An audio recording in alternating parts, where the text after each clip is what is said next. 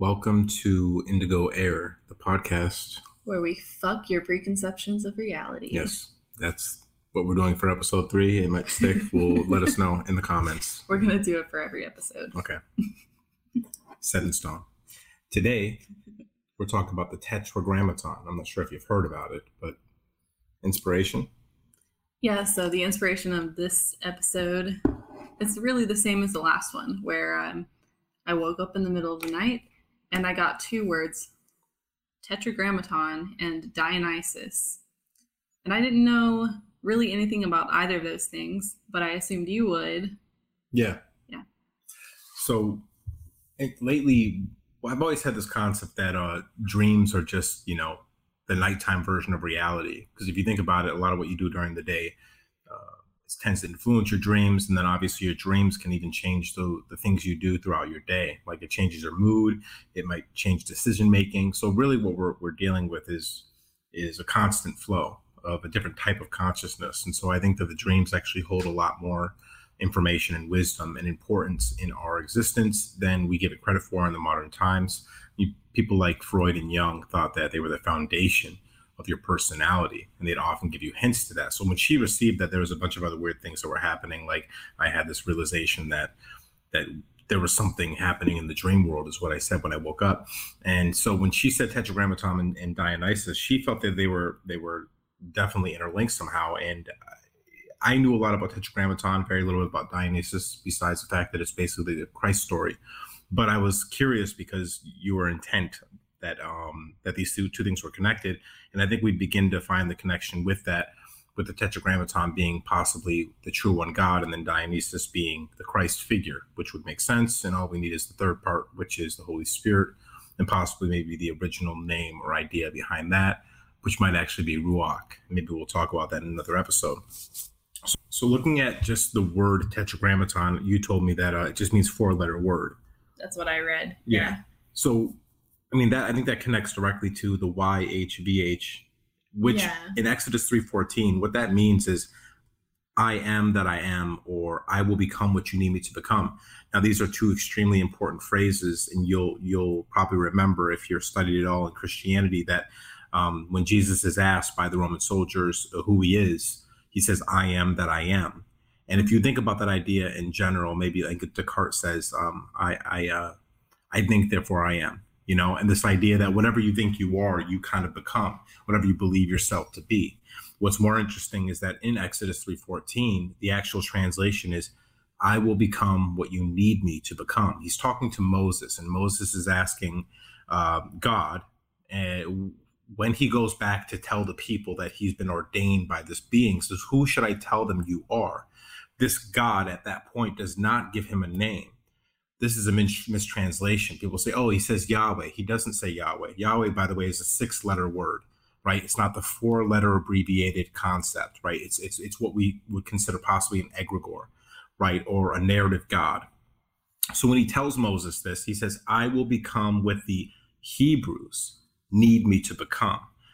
To me, um, from my studies, what that means is he's an egregore, which means he's a spirit created by human consciousness and I think this is the biggest hint we get that we are actually the creators of all these little g gods.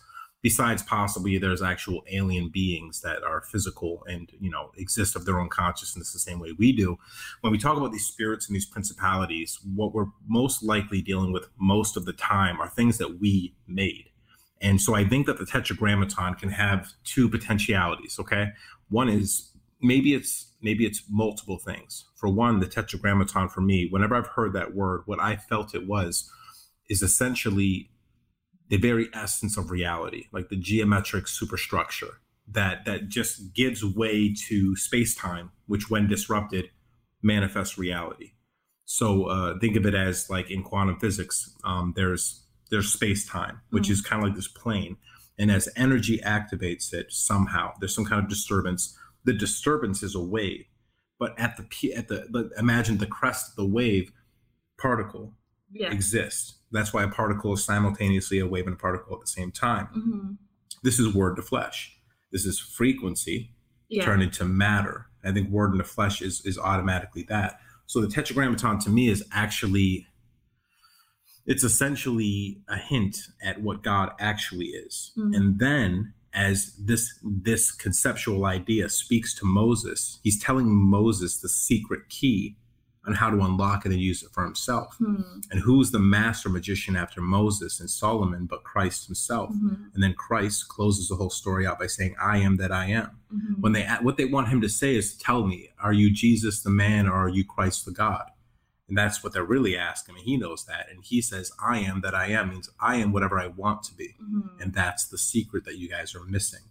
And so I think ultimately that's what the tetragrammaton really is. Is a con is, is basically it was the deepest key, the deepest secret to what we could do with our consciousness and what this place actually was. Mm-hmm. And like many things, many narratives in the Bible and other religious texts, it was stolen from us yeah. by what you know we won't talk about too much in this episode the archons right the archons the demon the djinn these sort of supernatural forces that seem to permeate our history in various mm-hmm. like cave drawings um, rumors about what the nazis were up to in their little occult meetings allegedly nasa cia were communicating with what they called interdimensional beings and were actually consulting priests religious figures uh, and asking what the heck they were dealing with they all seem to be connected. They all seem to basically disturb human existence, infiltrate it, try to take it over. Mm-hmm. Um, we look at the fallen angels and how they, you know, they teach mankind how to make swords, right, and then have them go to war with each other.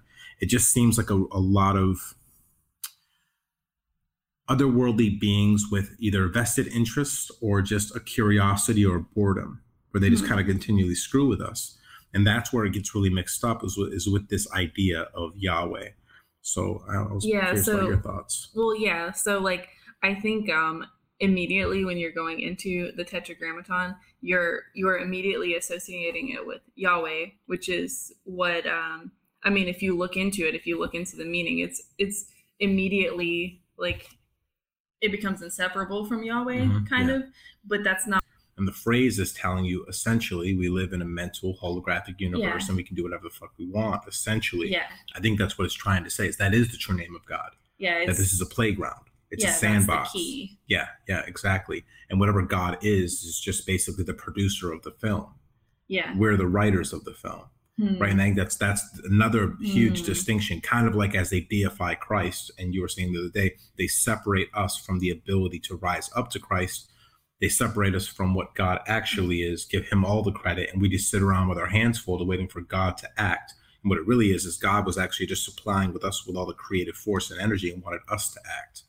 Yeah, yeah, yeah it like disempowers us and we think that uh yeah. And if, if you're gonna be logic logical or pragmatic, if there's a problem in the world and it is a human problem, the logical choice is to try to solve it. Yeah. And it's so weird that we've been um, basically brainwashed conditioned. and conditioned to not acting on our own problems and instead yeah. either being nihilistic or being extremely naive and assuming that some flying saucer or some second coming of a you know guy from 2000 years ago is going to sweep in and save us yeah when neither are true in both cases it's still the same thing you're just numbing yourself to yeah. the things you don't want to look at yeah and the thing we don't want to know is that oh shit we're in charge yeah, we're, we're the ones that have to act as God, which is terrifying. Yes. And that's, I, I guess I'll touch on that next is the terrifying aspects. So I think there's two reasons that Tetragrammaton, as a, as as a true as its true meaning is hidden, is that one, people who want to retain power wouldn't want you to be empowered by that information, right? So there's one side mm-hmm. of it. Everyone talks about that, right? Like they want to keep the truth from the people so they don't rise up. And to an extent, that's true, but also that's a crutch in and of itself, right? To just continually point out and blame the other. And, and that's just, just classism, right? It's just like that person with more money or more power than me is just the evil bad guy. When right, yeah. when these people are rotated out all the time, it's like whoever fills that position tends to be corrupted. It's not like they have a line of corrupt people just people are corruptible. And so that's perfectly fine that we live possibly in the wrong kind of system. You think of that that little uh I'm not sure if it's an actual research that they did, but this um the story of it's like a parable. These monkeys are given a ladder and there's a banana on top or something like that, and every mm-hmm. monkey tries to go to grab the banana, but every other monkey pulls them down. And and and they they remove the banana after a while, and the monkeys continue to try to take each other down because it's an installed behavior. Then they bring new monkeys in and they do the same thing without asking any questions, mm-hmm. right? And so the issue really is the system of, of itself, whether or not we built it. Mm-hmm. I would argue that the system that was built was not built for us or by us mm-hmm. because it mm. doesn't serve human beings. Again, going back to this idea, Yahweh does not serve human beings, right? The Tetragrammaton and its wisdom would absolutely serve us. So it hmm. seems like, you know, like we we traded land for for beads and jewels, right? This yeah. idea, you know what I mean? Like we gave yeah. up our real sovereignty, our real power for for, for, yeah for an absolute trick. It's like it's like invest in me, you know what I mean? Support me, and I and, I, and I'll give you a good pay and da da. Yeah, like yeah. you needed pay to begin with. Yeah. Like no, they just made you believe that. Yeah. Every like aspect of the prison system, if you want to think of it that way, like prison isn't a place you go; it's something they do to your mind to limit yeah. you. Exactly. Yeah. Uh, so like I'm thinking the tetragrammaton is actually the purest form of our concept of Yahweh, which is kind of corrupted. Yeah. Well, so I would I would say Yahweh is a child of oh. the creative force, which was molded and fashioned. Yeah. And I want to touch on that. We'll probably touch on it a little bit about the, the story of Atlantis because I actually think this connects quite deeply. Um, uh, but also, I think that the reason it's hidden, the reason the real God's not talked about is because it's terrifying on those two levels. One, we're responsible, right? We can't wait for a God. But two, understanding that uh, morality is relative. No one likes to talk about this, and anybody who is a moral relativist is always scoffed at by other people saying, well, you just want to shirk moral responsibility. It's not the case at all.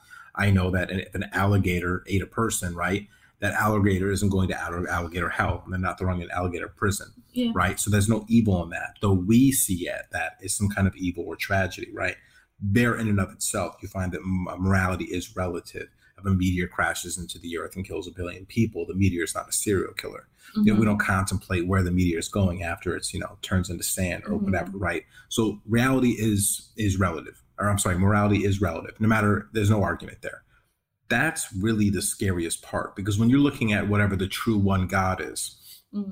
these ideas of yin and yang, mm-hmm. good cannot really be felt and understood without evil, mm-hmm. et cetera, et cetera. That is the truth, right? It, and is that whatever God is, is balanced, right? God isn't just one aspect. He wouldn't be mm. God then, right? He, yeah. he, wouldn't be the all, the whole. And so yeah. the other difficult part is to experience the true nature of God is to experience all things simultaneously mm-hmm. um, absolute ecstasy, absolute terror, mm-hmm. and then having the strength and the wisdom of a God to be able to surf that wave. And I think that's at the heart of what's so scary and hidden about the true one God is that it's not what anybody thinks. A lot of people think God is good, God is great, He's all compassionate and merciful. Well, that's fine if you're building out your own God your own principality, as they talk about in Ephesians 6 and Daniel 10, that there are these beings that are made manifest through our consciousness, right? Yeah. Whether it's a, a, given region, an empire, a culture, a language, a, a, a subspecies, like a race. Um, those things, I think, make manifest things in the invisible world which, which represent those people. And so when you say things like uh, in, in, in uh, in Islam, where they go most merciful, most compassionate. They say the 99 mm-hmm. names of God. Mm-hmm. What they're doing is they're building a comic book character mm-hmm. in the mm. invisible world, in the metaphysical world, mm-hmm. supernatural. And then that takes on a life of its own, I think.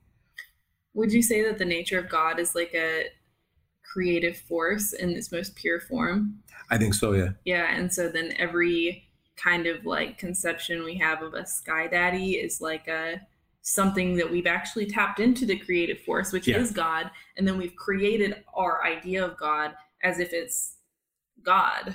Yeah, yeah. Yeah. And that's kind of like the allegory of the cave, right? Yeah. The light is is the creative force and we we yeah. made the shadows. Yeah. And then we forgot that the light makes the shadows somehow. Obviously, I mean there's been generations and generations. So it's not like one person forgot. It was like over a series of time mm-hmm. we've slowly forgotten that oh, we made all those gods that we now think we have to serve. Yeah. It's lunacy, right? We created our own prison. exactly. How ironic, right? Because yeah. we talk about those kind of concepts all the time, but this is like the most epic version of that. Mm. So we've literally created a spiritual prison for ourselves when we could be the creators and makers. Mm. And so I want to relate that to uh, Atlantis, and I want to get your ideas on this. Cool. I think the the fall of Atlantis and Pandora's box are actually the same story um, in a sense that the Atlantis was working on a technology that they didn't quite understand and it overwhelmed them. I think what they basically tapped into was the creative force in some way that brought so much of it, uh, of it in at once. oh, once. Okay, so it's like, sorry, I'm going to interrupt you. No, you're good. Yeah, so it's like what we were talking about the other day with like where you don't get the power or you shouldn't get the power until yeah. you're ready until you're righteous until you're ready to handle it. Yeah yeah. Because otherwise you just cause your own destruction. Exactly. So that's what happened in atlantis is, is what you're saying you think. Yeah yeah. So I, and so i think what happened yeah is they they basically let's imagine it like zero point energy. Like you open some a wormhole to the other side and massive amounts of energy pours in. Something like that in a spiritual sense. And since all these people will have still had their trauma and their ego and their bad philosophies, that energy moved through their consciousness and they made manifest these lesser gods.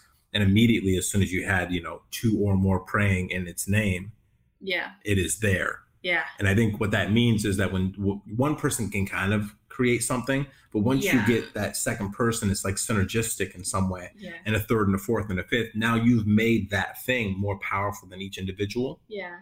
And it operates in a space that you don't understand so it immediately becomes more powerful than you yeah and so it's almost like we literally literally made a actual creature it's like uh, Jurassic Park, right? They bring the dinosaurs back, and the dinosaurs turn on them because they're bigger than them. They can just eat them, right? This is kind of the same thing. Is that we created a spiritual technology that immediately the thing that came out of it was more powerful than us, than overtook us.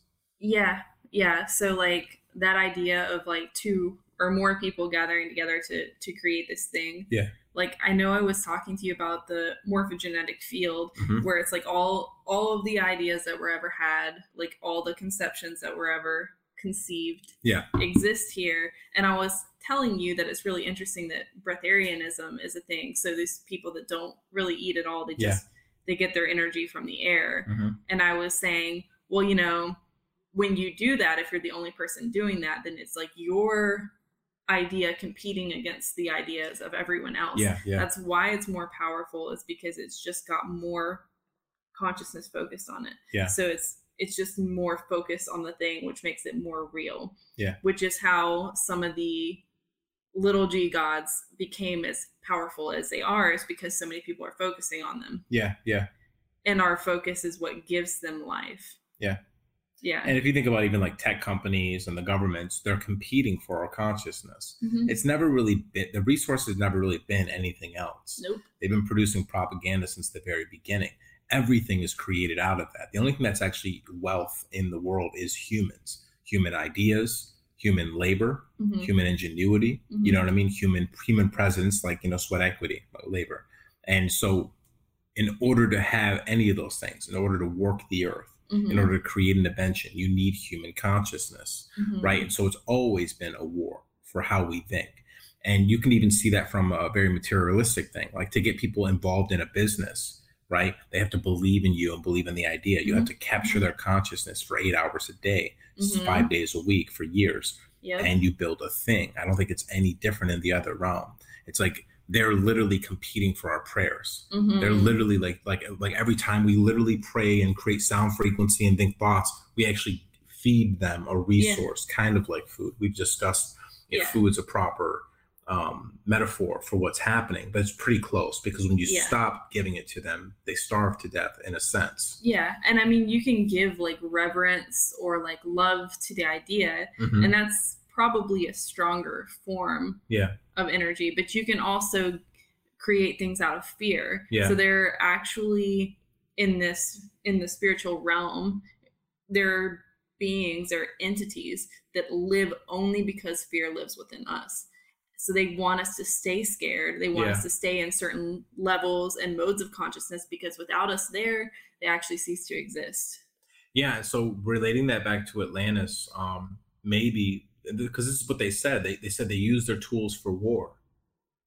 Now it makes more sense because what if they created spiritual beings, warlike spiritual beings, and once they destroyed their enemy, yeah, they couldn't get rid of them. And those things were only built for fear and destruction. Mm-hmm. So they started eating their their creators. They started mm-hmm. biting the mm-hmm. hand that feeds because they were trained to bite. All they do is bite. It's like Monsters Inc., right? It's like they got so mm-hmm. used to scaring the crap out of the children they didn't they had all their systems built for a fear yeah. right and it was only till the end of the movie spoiler alert that you know mike and and sully said yeah. no no we, we need to change the systems yeah. and how we incorporate this energy and we can make them laugh and it's a better energy I mean, monsters inc is brilliant but I think, I think it's the same thing. These are monsters that live on in a different world mm-hmm. that travel through portals portals into your closet mm-hmm. and scare the shit out of you. How many kids have stories about mm-hmm. ghosts in the closet, mm-hmm. right? And so, yeah, I think the reason they would take on this form is one of a couple different things. Sometimes I believe that some of these spirits are actually dinosaurs like mm-hmm. the way we have ancestor spirits in humans um, mm-hmm. like dinosaurs other predators also have ancestor spirits mm-hmm. and they live on lower level conscious beings that are still geared to hunt and so like you know when we feel like maybe like a spiritual attack it might actually be some other conscious creature that lived many years ago that that lives on the same way a ghost lives on for a human being yeah so do you think like specifically with the dinosaur like a literal dinosaur you mean mm-hmm. So it's like because it existed at one point, it exists in the field and the spirit of it lives on. Yeah. And and we also feed back into the dinosaur spirits because we learn about them and we think about them a lot. Yeah, and I think that like we talk about you have more to say? Mm-hmm. So like reptilians. It's strange I've always been extremely fascinated by reptilians. One because YouTube. Wait, puts, are we going? Are we going straight into that? Yeah, we're gonna go Alex Jones on this a little bit, but we're not gonna be like reptilians are real. Watch out! But the, it's extremely fascinating the idea of reptilians, and it does connect to Yahweh actually. So I'll, I'll circle back after that. Uh, it's, it's it's actually really interesting. Yeah. So reptilians have always intrigued me. One because YouTube puts a Wikipedia context on that on that word, and if you look at all the Wikipedia context of all the words and you put them all together, you have quite an interesting conspiracy theory that makes a lot of sense. It's kind of terrifying. I didn't believe in the reptilians until the YouTube was trying to change the narrative and control how you thought about reptilians. I'm like, oh shit, mm. something's actually happening here. But what's interesting about reptilians for me is anytime we say, oh, that person's a reptilian, um, they're actually engaging in reptilian brain yeah. behavior. So I was like, this must be the way our brain communicates symbolically, like through mm-hmm. dreams. Mm-hmm. That's bad. That's that's a reptile behavior. That's that's yeah. a primal, destructive fight yes, or flight yes. behavior. And so we'd say, oh, they, are reptilian. Like, do they really wear human skin? Like, we make it ridic- ridiculous and fantastical yeah. because we're not able to interpret the symbols that we're being given, mm. right? Like, oh no, it just means that they're operating in their lowest brain and not operating in the neocortex. So you don't think that this would be like an actual, let's say, ET or like interdimensional being that exists with its own consciousness, but maybe even the reptilians are a result of our conscious thought on them. Well, here's where it gets really interesting, right? So that's that part I just explained is is part of like a two or three tiered theory. Okay. Whenever we're operating in this space, I always have three three different um, theories on what's happening in the supernatural. One, we're making it all happen with our thoughts. Yes. Two, there's extra dimensional, interdimensional beings that are independent of our creation. They were just like, you know, a planet that evolved and they got to type one or type two civilization and they're just, they can interdimensionally travel, et cetera, et cetera. Yeah. Or three, um, there are spiritual beings that exist without our creation. So kind of a mixture, like somehow yeah. like a thought was created which manifested them.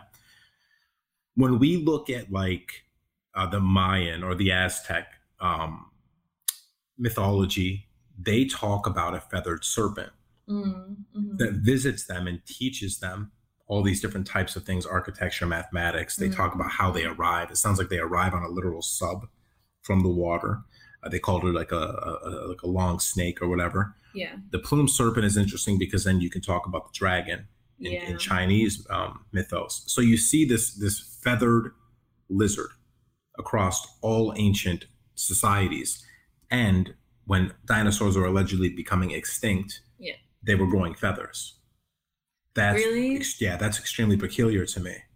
So it was like I didn't know this. Yeah. About dinosaurs. Yeah. So it's like they evolved to have feathers right as they were going extinct. That's what they say. So this is where I think this is where I think there's we've been lied to. Oh. So yeah, so here's my theory. Okay. My other theory. Okay. So dinosaurs were here. Yeah. they started to develop feathers. Yeah. But at the same time, they were also starting to develop consciousness the way we did when we had that, for instance, that four million year jump where our brain tripled in size. They had a similar thing happen. And they like they became the reptilians and the grays. Huh. The grays and reptilians. Why the feathers though? I'm so fascinated. So the feathers are just the, the reason are I bring they? the feathers because the last the last account we have the dinosaurs. They're growing feathers, and a meteor hits, and they all die. great cover-up story if you're uh, if you become a lizard. A, yeah, if you're a lizard person, it's a great cover-up story. So no human beings realize you exist anymore because you're controlling the planet and imprisoning them. I'm sorry. I'm laughing that we're going here on episode three. Yeah. Well, it's but it's it's great because it's not too much of a segue because you're gonna figure figure out how Yahweh actually connects to this. So okay. Yeah. So the reason I make I talk about this is because, like I said, last last known photo of a dinosaur is growing feathers, and the and scientists projected that um, dinosaurs would have eventually become bipedal because just logical to go bipedal, be able to use your hands, tool use, consciousness, mm-hmm. da da da da, civilization building. Easy so, to predict if you know that's true. Sorry. Yeah, exactly. Yeah, and the scientists probably do know it's true, right? But their digits started getting longer, their brains started getting bigger, the eyes yes. were becoming more developed, and they projected. They showed. I have this old book about dinosaurs, mm-hmm. and they project what a dinosaur would have looked like if it had evolved. Yeah, and it looked like a oh. gray alien, literally like a gray alien or a reptilian mixed. Well, you know, I have to like wonder about like probably they had tails, right? And then the tails would get shorter and shorter. But like there are did. Yeah. yeah, but yeah, and there are also still people with like tails. yeah, exactly. Yeah. yeah. So where it connects to Yahweh, interestingly enough, Yahweh one has many of the same qualities as a Quetzalcoatl or any one of these beings where when you actually take the word God and you don't go down the Ruach etymology, which is Ruach means to breathe and breathe the spirit in and create out of that in prayer the other side of God is that is that basically a perverted version. Mm. And if you follow all the words right down f- from German Gott all the way down with fallen angels and spirits and this idea, you yeah. get one concept which has all these words. Demon, God, serpents of bright shining light that mm. cause fright. Mm. Is that can you tell me about the Quetzalcoatl? Because I I need to read. Yeah, so Quetzalcoatl is the plume is the plume serpent. So he's like the oh, okay. the, the so high lizard feathered being. Okay. That comes and gives them architecture and all mathematics, and then all of a sudden they start sacrificing their people and going back to creating fear and fright, which feeds. Hmm. Here's where it gets more interesting. Okay. So if you were to imagine any creature on the planet that if it became conscious, it would demand human sacrifice so it could smell the burning flesh. I don't know. I'd pick a lizard personally if you're going to pick any of, of the different kingdoms. They're very cold hearted. Yeah, exactly. And so it's weird that one, Yahweh enjoys suffering. Mm-hmm. It's it's weird that Yahweh to me is, is, is connected to this idea of the egregore, and you have this demon, light, angel. There was no distinction between a, a lower G god and a demon mm-hmm. back then. It was all one thing. You were always showing respect out of terror. Mm. It was never love. Mm. There's no gods in the Old Testament or otherwise that you respected and revered because you loved them. I mean, that starts to come out when you get into Christ. Yeah. Right before that, it's like don't fuck with them. Avert your eyes. Be very careful around them. Yeah, that sounds like you're not trying to agitate yeah, a, a predator. They're gonna fuck. Yeah, exactly. They're gonna yeah. fuck you up. So I think you're gonna get like a lot of pushback on this as you always do when you go into your like Yahweh yeah, yeah, thing. Yeah. Mm-hmm. So can you explain because you and I believe in God, right? And that's we're not saying fuck God, that's crazy. Oh, absolutely not. No, but a lot of people are going to take it that way because to them Yahweh is synonymous with God, which mm-hmm. is the distinction we're trying to make. So can you like go back i know we touched on it but can you go back into that point where yahweh is actually different from god? And maybe uh, you told me something earlier today about ruach and like the severing of the spirit yeah yeah. and, and god. Yeah so kind of like when you think of the natives and the great spirit it's basically this appreciation for all of creation being pieces of the mystery of existence. Yeah. There's no like like the, the, spirit of the water, water, the spirit of the buffalo, which feed them. Like it's all this interconnected matrix of of support, yeah. which allows us to live and exist. There's not like a, a, monotheistic God in the clouds ever. So that's the same thing as ruach. Like when you, it's breath and spirit. So you're breathing in, which gives you life, right? Which which nourishes the spirit. Thinking of chi and Holy Spirit, and then that gives you conscious creative power because you're a piece of God, mm-hmm. right? There's no God on high that's like, oh yeah, everything's running really smoothly here. Let's tweak this gear, da da da da da. No. Yeah. So this is again where it gets terrifying. How are we here right now? Yeah. Right? Like exactly. this is the big question that, you know, like when you're in your teenage years, all of a sudden you're like, well, who made God? Mm-hmm. And then you're you either hit a wall and walk away, or you push through and you're like, holy shit and you've overwhelmed yourself and broken your psychology for a yeah. little bit. Yeah. So that's because whatever caused the universe to be, it didn't exist. It's like there was just this urge when there was nothingness, and all yeah. of a sudden there was somethingness, and that's where you get to this. Yeah, exactly. Yeah. The, the, this is the very paradoxical nature of reality. Yeah. Where if we're thinking about linear reality, it breaks away because every yes. every cause is actually an effect, except for the very first one, which they call the first cause. God speaking the word. The reason we have this God that's like, oh yeah, God made you know made the word mm-hmm. into flesh and all that mm-hmm. because we're terrified to actually consider the possibility that there's no way to even comprehend how we're here. We put a God in the beginning, say, well, no, he was here, he's always been here, it's not a big deal, no one's worrying about it, he doesn't yeah. worry. That's just that's just us calming ourselves down. Yeah. It's just putting a hard stop at the philosophical conversation that would melt people's brains if they really thought about it. It's melting my brain right now. yeah. And you know, melted my brain when I first when it first happened to me when I was young. I just asked the question. Yeah. Who made God? Who's God's God? Yeah. And then I realized, well, one, we either can't be in a linear universe. Well, yeah, like that's that's even, part of it. Yeah, but even that's terrifying because then how does a circular universe exist? Because then it seems impossible because there's no there's no advent, there's no point of manifestation well, maybe it's not even like I, have heard this idea too of it of time being circular, but it's like not that either. It's like yeah. a it's like a thing it's beyond our ability to even uh, conceptualize. Yeah, like yeah. because uh like everything without time it's like everything's happening simultaneously and time is just a concept that we have because of the way we're perceiving things from this point of consciousness yeah. but that's that's not time doesn't really exist, right? Yeah, it's it's it seems more like we're we're processing an object and we're getting packets. Ugh. And as the packets appear to us, yeah. that feels like we're moving through time.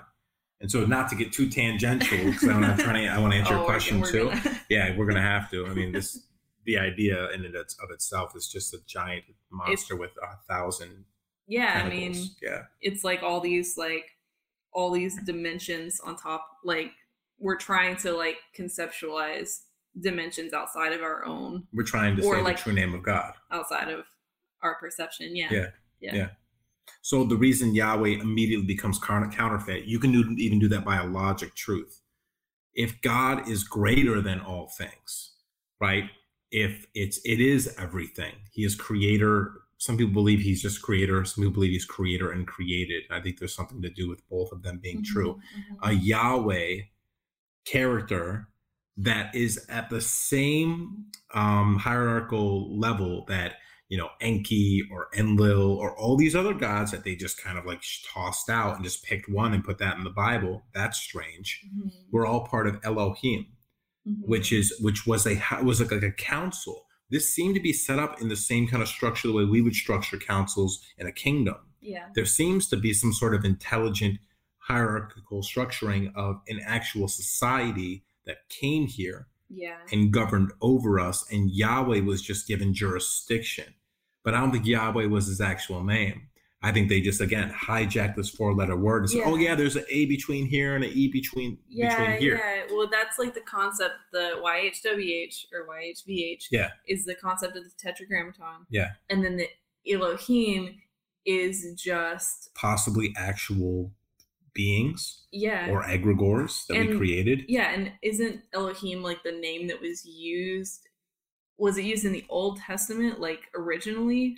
So yeah the elohim is the hebrew word for what is in the bible now is lord right. Capital l capital o Yeah. cap, always capital. The reason is because it's a plurality. Yeah. it means multiple. And yeah. everyone thinks that lord and god are like are- synonymous. And yahweh are all this. They're not. They're completely different. There- Yeah. there's another one called hashem Mm, in the original. That's a different being mm, than than a yahweh yeah than the Elohim, right? Than the God that spoke the word and made it flesh. So I think Yah- Yahweh is pretty easy to counterfeit because one, it's it's a perversion of a concept, Mhm. YHVH. perversion of the tetragrammaton Yeah, and it's a personification of God into locality it's in like the universe. caricature Yeah, exactly. So I think automatically, just by logic, it becomes. But then you actually look at what Yahweh did. Yeah. We talk about an all merciful God. This mer- this God was not merciful. He asked, he demanded the foreskins of like a hundred people, like bro that sounds like some real kinky shit. Yahweh was way too kinky. Okay. That's like, you know, if he's a God, he's going to balance the kinkiness out. It's not going to Oh. cause suffering. So, what ha- Yahweh continually demands suffering over and over again. But the issue is that he never actually did because he never was actually real. What we're probably dealing with, if there was some actual being that was like, yo, cut these people's, you know, members off or go to war with this and slew everyone, the women, the children, destroy everything, enslave them. Give me a burnt offering. Yeah children. literally like i like the way that smells it soothes me. That's a big thing. Yahweh demanded demanded or, re- or requested the sacrifice of human beings because the burning of flesh the scent soothed him. It's very weird and that's why I, s- like that yeah and, that, and that's where it shifts again so is this an actual creature yeah this is an actual physical being that is is predatory to human beings because Yeah. the smell of the flesh would entice the predator that that that usually eats us Yeah.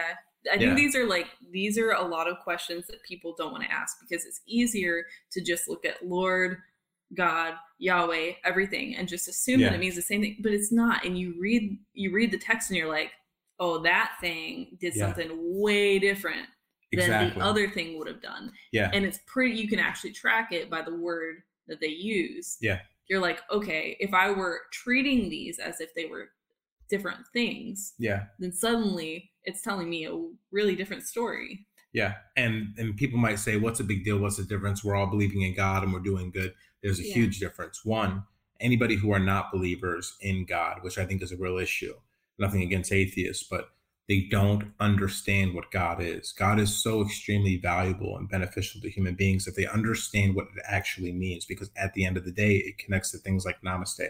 The light in me honors the light in Yeah. you we're both children of god. If i hurt you I, I, I make a sacrilegious act against the universe and the nature of reality itself, Mm. right? So it's important. But then if you get a Yahweh character, like, oh yeah, Yahweh is God, and it's like, and then atheists Well, can be you- like, this guy's a fucking monster. Yeah, you're I? gonna yeah, you're gonna have people on both sides, sorry, of the aisle. You got the people who are scared of him and they're Yeah. gonna be like, Yeah, totally, he's my dude. it's like don't mess with him. And then yeah, the people the other people or the atheists are like, Fuck that guy, like he's an asshole. yeah. Yeah. So then they so then what happens is you probably have either some lizard Anunnaki, a gray alien that was coming here just basically having his way with with with underdeveloped primates, right? And turning us into whatever the hell he wanted to through gene Right. experiment. Yeah, right. So that's one line. People talk about the reptilian and the Anunnaki. So that's one person you definitely shouldn't worship. You might be terrified because our technology is more advanced than us. You might just say that us. you worship him. so Yeah, yeah, yeah. Oh yeah, I love love him. He's great. Where is he? Where is he? Behind me? You know? the best dude I've ever met. yeah, yeah, yeah. Or or um, it's some kind of egregore that we create, and every time someone says the name and prays to it, it empowers it. But maybe, maybe the re- the fact that we Mm. he's a comic book character who's a villain that we keep giving power to. Maybe part of the reason that our world seems to be collapsing and falling apart is we keep giving this villain energy in the invisible world, which makes manifest the physical world over time. We had discussed Mm. earlier these two phrases that come out of secret societies. Jerusalem was built in the invisible world 1st Mhm. Solomon's temple was not built with hammer and chisel. Mhm. To me, that's saying basically, whatever we build here, even this table, well, I have to imagine the table first. I have to be like, I want to build a table. Mm-hmm. I'm going to need this much wood. I'm going to need these tools to do it. It's going to take me this much time. I got to hammer the nails, et cetera, et cetera. Mm-hmm. Um, now that's one idea, like word into flesh. It's words in my head or symbols, which then is made manifest through my work. And then scaling that up a business. A business person gets an idea, inspires a bunch of people to build it, and eventually gets created. I think at the same time that we're making manifest physical objects with our ideas, mm-hmm. we're also making manifest these sort of energetic organizations of some kind of, you know, whatever you call it dark matter, call it uh, Higgs boson. I think we're actually making the thing. And then that thing has effect. It's like a perfect example of this is the Skinwalker Ranch, where they talk about spiritual hijacking. Mm-hmm. A lot of people that go to Skinwalker Ranch and then investigate have extremely strange things happen to them when they mm-hmm. come home and it seems like they actually make the people around them sick and start to see scary things in the backyard mm-hmm. it's it's it's really you should look it up uh, david paulides does something on missing 411 where he reviews the show but also just the skinwalker ranch so i think it's on like um history channel or discovery channel they talk about this and it's like it's extremely compelling to the point where you're like there might actually be this invisible world which would explain ghosts, maybe Bigfoot, maybe gray aliens, maybe reptilians, yeah. maybe all of this. Everyone's had a weird experience, like a ghost experience. Mm-hmm. And sometimes you have them with somebody else. So you know you're not going crazy. Yeah. I think Yahweh and whoever, like if I made a character right now, right, and just said, oh, it has this qualities, and everyone watching here, all of a sudden you guys start thinking about it a little bit every day. Yeah. I think we I think it's We're very yeah, it's very real, but it lives on the edge of fire as, yeah. as, as the Muslims say, which means it lives outside of the visible light spectrum. Mm-hmm. But it's just as real as we are. It's just in a different form that we can't understand or perceive most of the time. Yeah. Well, I'm like, I'm having this pop into my head. I'm thinking of this concept of like voodoo. Like, I don't know very much about voodoo, but yeah. all I think I've heard that it works if you believe in it, right? It only yeah. works if you believe in it. But that's not exactly what we're saying because like uh, I know there are people who have like stories of ghosts that didn't really believe in ghosts, but it wasn't their that specific person's belief or disbelief in the ghost. It was the fact that anybody believes in ghosts. Yeah, yeah, yeah, yeah. Just having multiple people who believe in it makes it real. So it doesn't even have to be that specific person that's experiencing it and encountering yeah, it, yeah, they can experience manifestation of somebody else's idea. Exactly. That's and crazy. That, and I think that's what shows us that there's actually it's real and there is an ecosystem, mm-hmm. right? It's like a person dies in, in, in, a in a house, right? And a hundred years later, someone has, oh, I saw this woman that wore this particular necklace and blah blah blah, and then you can go find the the um yeah the the relatives and be like, oh yeah, that's that's great great Aunt May. She always wore that. There's something happening here, right? Yes. Whether or not she held on to the idea of herself and exist as a ghost, or a bunch of other people that loved her hold mm. on to it and mm. pass down the story. Energetically, she lives in a space. Remember, human beings, we with our five senses, we only perceive like 0.2% of the universe. Yes. Why are we so naive to believe that all intelligent life exists within that 2.2%? It's pretty arrogant. Yeah, exactly. There, there's probably a because we're afraid.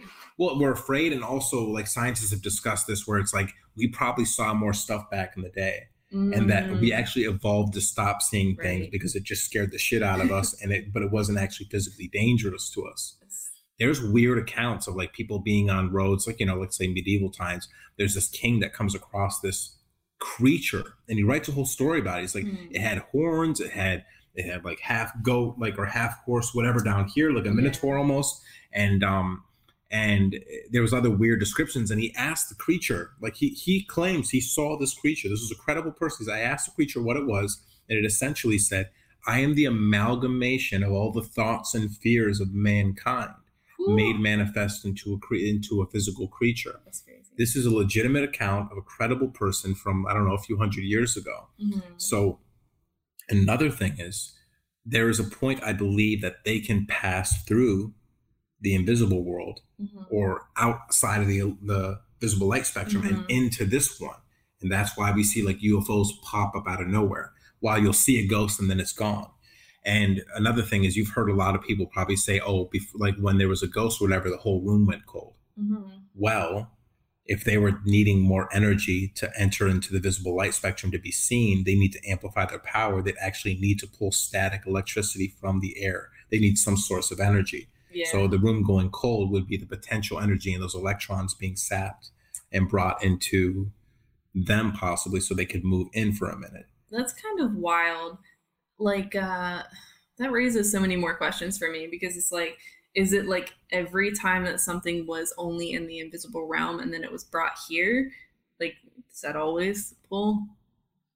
The what, what?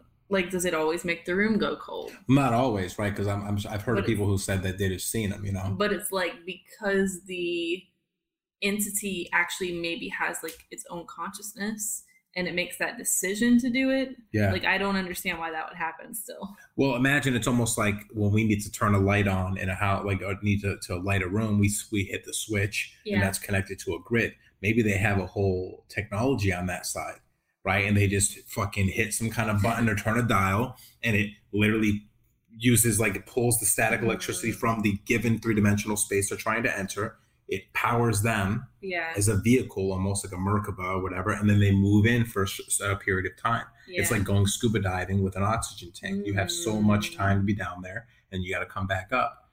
I wonder what the motivations would be of an entity on the other side. Oh, so there's come? well, there's actually stories in that in Islam. Mm. For there's another interesting interesting thing. Where did the stories of genies originate? What type of environment? I don't know. The desert. Oh yeah. The hottest place mm. with the most energy beaming mm. down on it. That and that's where they're that's where people come up with the most accounts of a visible like seeing them. Mm. So of mm. course they're going to be if, if this is true about the room going cold, of course they'd also be in the desert where it's the hottest 120 140 degrees. That desert converts to higher energy. Yeah, yeah, exactly. So maybe we're actually seeing into other dimensions. Who the hell knows? Yeah. That's cool. So um yeah, and as far as what they're doing here, mm-hmm. the story goes with a lot of them. I think the Native Americans have this this in, in, their tradition too. Is that what is the issue is is that they like to play with this reality. They like to build here because it affects their reality, but they can't actually physically do anything. So what they're trying to do is motivate us to do stuff mm-hmm. for them, mm-hmm. right? And so you know, think of an idea like a Yahweh or whoever or some kind of djinn it's like if they can get you to believe in them, then they can actually come to you because you'll be attuned to their radio frequency, right? Maybe the mm. pineal gland's connected to this too. Mm. And um, you know, people say, "My God speaks to me," you know what I mean, and they really believe it. Maybe that's true, but their God isn't the same as your God because we're not believing in the same God. So their God could be some evil, random, you know, energetic reptilian, where mm. your God is more like, you know, some some other good God that was created. Mm. And so what they're trying to do is is manipulate us into building the world they want. Hmm. And there's a lot of this idea that, you know, CERN and all these other things are technologies that are going to be allow them to transfer over anytime they want. And hmm. so it's interesting. It's almost like they're trying to get us to build the portal. Yeah. So they can come like, over anytime they want. Sounds like what it is. Yeah. Like yeah. they don't need CERN in uh in the desert right? Exactly, because they can just be made manifest, but to create a better system for in and out travel, so then they can influence this world more and more and more. Mm-hmm. Because you know, just yeah, it's just like acquisition of land. Mm. Yeah. So so the idea is is that the reason they do this and they jump over is because they're trying to influence this world because then they get they, there's a feedback loop.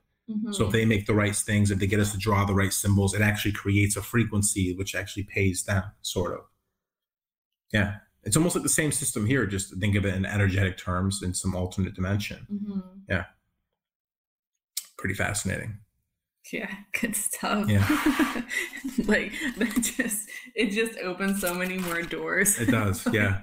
it's just the conversation doesn't end actually because this is like the core of everything. Yeah. Um I think it's a good place to end it too. I don't know if you had any more ideas or questions. Hmm. We'll just cut that part out if you do have more ideas or questions. and that's all you need to know. what is it? that's all there is to know about Dionysus. Yeah. Or no, you said it differently first. You were like, and that's how Dionysus works. I don't know. It was something like that. Oh, I know what it is. And that's what Dionysus is really about. Yeah, yeah it's all about. That's what it was. okay, go yeah, do Grass tastes bad. That's what I'm going to say. And then you say it. The Dionysus thing. and that's we're in so much trouble with Yahweh.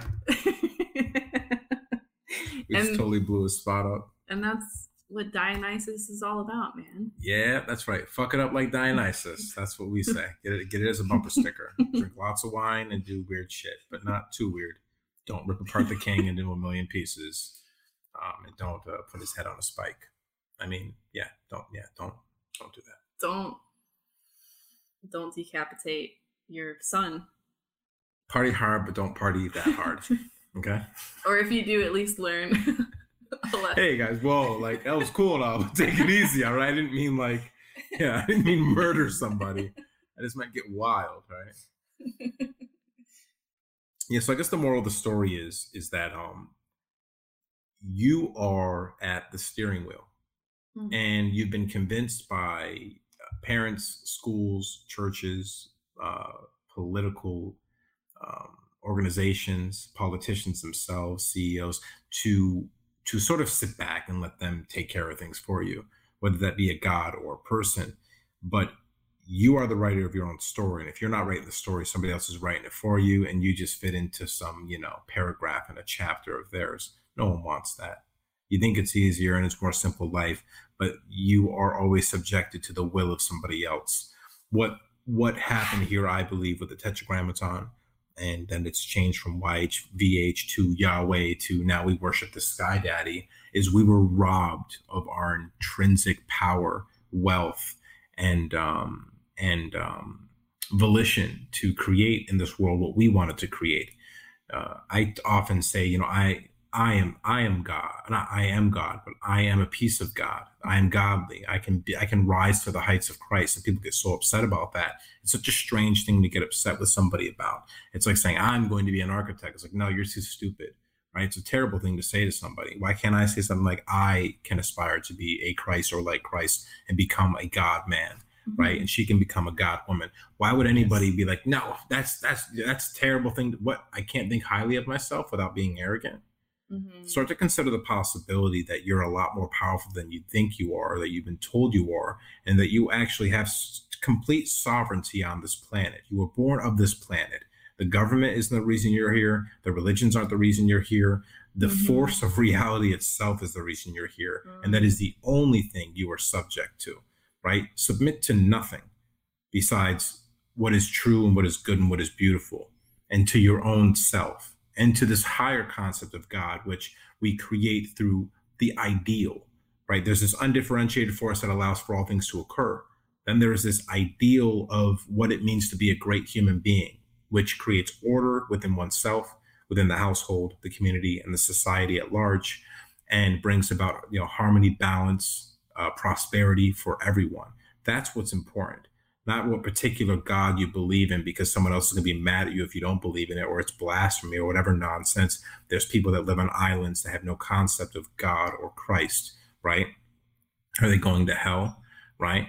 There's people that you know break American law every day. Like I said, in these in the in the middle of a rainforest, there's tons of American laws being broken. The Americans are coming in to arrest them, right? It's like what what makes you so privy to it? You were born on this land. It's not their land. They stole it they stole it from reality. They stole it from the natives. You name it.